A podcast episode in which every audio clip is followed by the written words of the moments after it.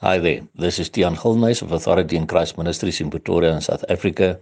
It is Sunday, the 16th of August 2020, and the verses that the Lord gave me through the night to share with you all today come from Revelation chapter 2, verse 1 to 5 that read as follows.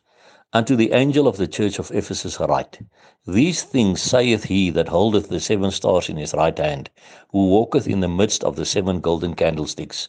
I know thy works, and thy labour, and thy patience, and how thou canst not bear them which are evil. And thou hast tried them which say they are apostles and are not, and hast found them liars and has borne and has patience, and for my name's sake has labored and has not fainted. Nevertheless, I have somewhat against thee, because thou hast left thy first love. Remember therefore from whence thou art fallen, and repent and do the first works. So there are a few things that the Lord showed me from this. In the first instance, we know Jesus is speaking here. And he says, I know your works, I know your labor, I know your patience, and how you cannot bear them which are evil. That means we must stand for the truth of the word of God at all times. We cannot bear the things that are evil, and that you have tried them which say they are apostles and are not, and have found them liars. Because unfortunately, in this time we are living in now, there are many people out there in ministry even calling themselves apostles. I even saw an advertisement the other day of one calling himself apostle general. And I thought, where do you find this in the Bible? Even Jesus never called himself Apostle General Jesus, or not even one of the apostles called themselves Apostle General.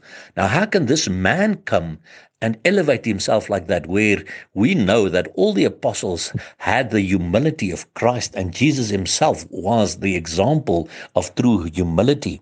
So we have those people, and we must stand up for the truth, even against such people.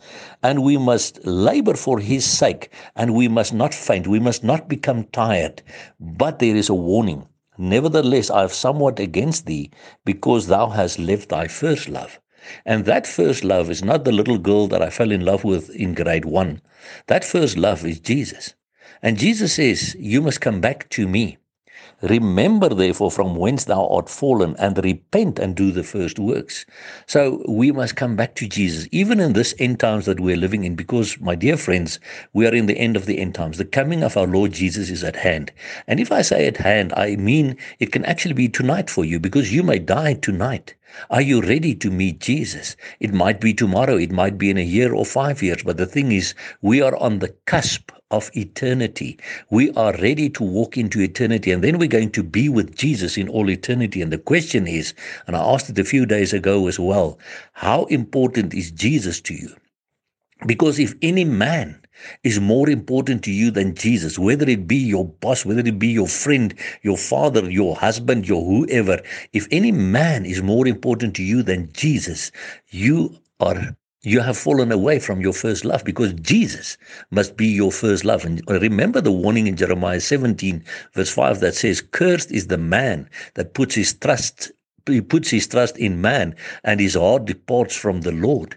So we must not put our trust in man, but in God alone. So it is all about that intimate loving relationship that we spoke be- about before, having such an intimate, loving relationship with Jesus, spending time with God and His Word wherever we are, whether we're driving on the road, whether we're sitting at home, we're just sitting under a tree, speaking to the Lord in prayer. And remember, prayer is not these high words that nobody can understand.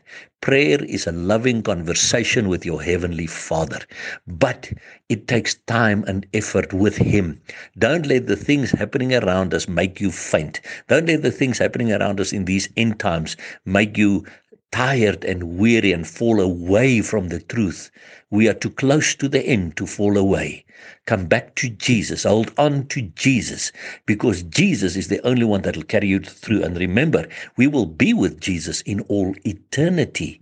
He is everything that it's all about. It's all about Him. And we're on our way to be with Him in all eternity. And remember that Jesus loves you immensely. Bye bye.